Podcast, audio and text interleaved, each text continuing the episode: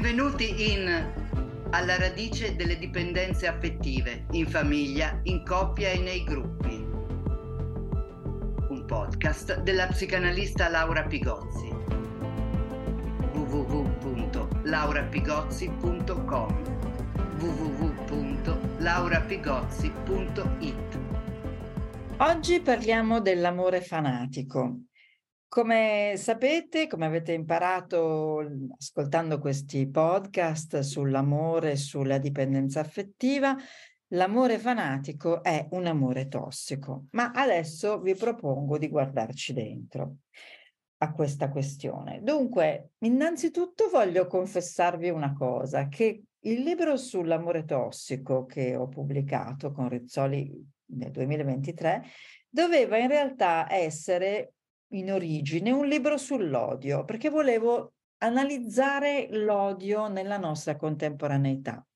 Poi è diventato un libro sull'amore tossico perché ho capito quanto l'amore oggi sia pieno di odio, anche quello che sembra amore, tra mille virgolette, puro. Allora, il, parliamo dell'odio, quindi innanzitutto. Il nostro odio bisogna dirlo con grande chiarezza, che ha origine molto meno da un torto reale subito, ma molto di più dal sentimento della nostra impotenza, da un senso della nostra, di, di un, da un senso di un disprezzo di noi stessi a un certo punto. Perché dico questo? Perché voglio citarvi questo libro magnifico, un libro di Eric Hoffer, un libro del 1951, un libro molto bello che si intitola Il vero credente sulla natura del fanatismo di massa ed è dedicato a ciò che c'è di simile nei vari movimenti di massa, cioè ciò che ha un'area di famiglia. Eh? Un'area di famiglia, Hoffer dice, proprio nel senso tassonomico di famiglia, no? Per esempio, il pomodoro benefico e la bella donna malefica sono entrambe delle solanacee. No? Quindi lui dice, nei movimenti di massa fanatici, che siano movimenti di qualunque natura politica o ideologica, ci sono dei tratti comuni. Quali sono questi tratti comuni? Ed è su questo libro che oggi vi dirò qualche cosa. Intanto lui dice che i seguaci della prima ora, um, quindi i veri credenti, per Offer, sono i frustrati, cioè sono coloro che ritengono di aver condotto un'esistenza compromessa, sprecata, eh, in un libro precedente che si chiama Troppa famiglia fa male, eh, che riguarda i cittadini bambini, quindi la, diciamo, l'effetto politico del plus materno familiare, ho, ho dedicato due capitoli che mi sono costati il sangue alla figura di Adolf Hitler e ho raccontato la sua vita di adolescente, anche poi anche quella di uomo maturo. Ma eh, dato che si va, arriva, tutto arriva sempre dall'origine, ho raccontato di quanto lui fosse un ragazzo svogliato, inconcludente, un cocco di mamma che non combinava niente nella vita e che conduceva una vita vacua, che proprio quello che dice Offer. Offer che all'epoca non avevo ancora incrociato, ma l'ho incrociato recentemente, Offer dice proprio questo. L'odio è una passione che può conferire scopo e significato alle vite vacue. E questo secondo me è di una modernità e di una originalità incredibile perché noi siamo abituati a pensare all'odio come no, faccio valere i miei diritti, no, io ho bisogno di questo, voglio quello, ne ho, ne ho, ne ho, ne ho diritto, ne ho facoltà. E invece noi dobbiamo cercare di capire cosa c'è dentro l'odio. Ovviamente l'odio ha bisogno di un capo per catalizzare l'odio e i capi hanno proprio il compito di creare la fede la fede fanatica, non hanno il compito nei movimenti fanatici di creare conoscenza, naturalmente, anzi, dice Offer, molto spesso i leader sono ignoranti, i leader fanatici sono ignoranti, perché? Perché il pensiero porta alla distinzione, alla, alla, a una certa tolleranza anche, no? Mentre ovviamente il compito del capo è di creare la fede, non la conoscenza. Poi c'è bisogno di un catalizzatore, quindi l'odio per un estraneo. Ora, attenzione, questo odio per un estraneo, questo estraneo non è un estraneo qualunque, ma sentite qua, è un estraneo che prima è stato ammirato.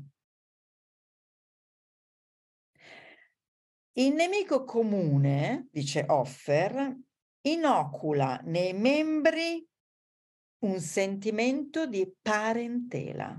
Nemico comune inocula nei menti un sentimento di parentela.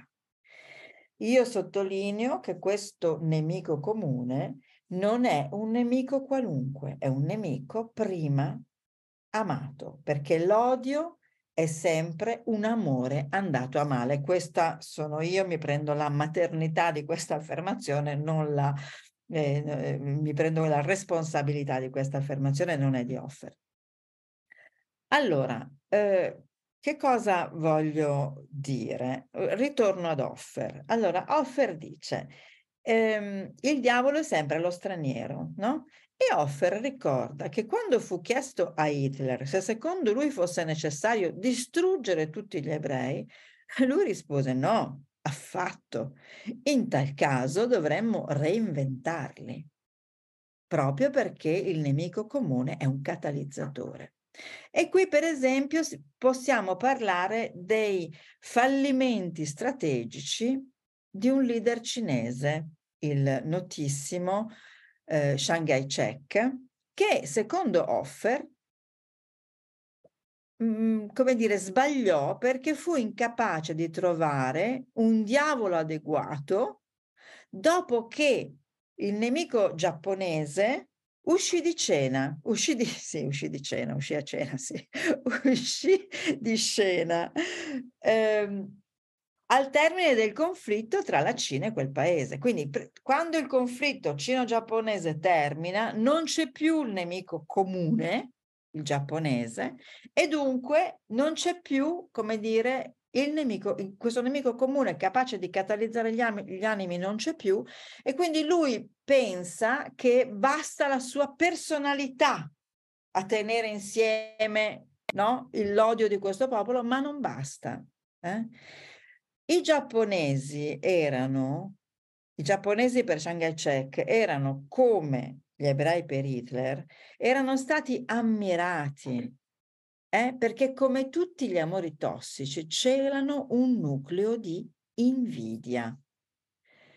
Questo è un punto importantissimo eh, che, come dire, mh, mm, che ci, che ci deve, che tornerà poi nella, nella puntata successiva sul bullismo, anche lì scopriremo delle cose molto interessanti, molto interessanti, ma ehm, quello che voglio dire a conclusione di questa, uh, di questa chiacchierata sul capo, sul capo uh, religioso, sul capo politico, o, o sul capo familiare o sul capo amoroso è che hanno tutti questa tossicità fanatica su cui sorgono.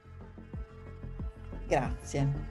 Avete ascoltato un episodio di Alla radice delle dipendenze affettive, un podcast della psicanalista Laura Pigozzi. Segui il podcast e i nuovi episodi scrivi a Laura Pigozzi. Tutte le informazioni in www.laurapigozzi.com www.laurapigozzi.it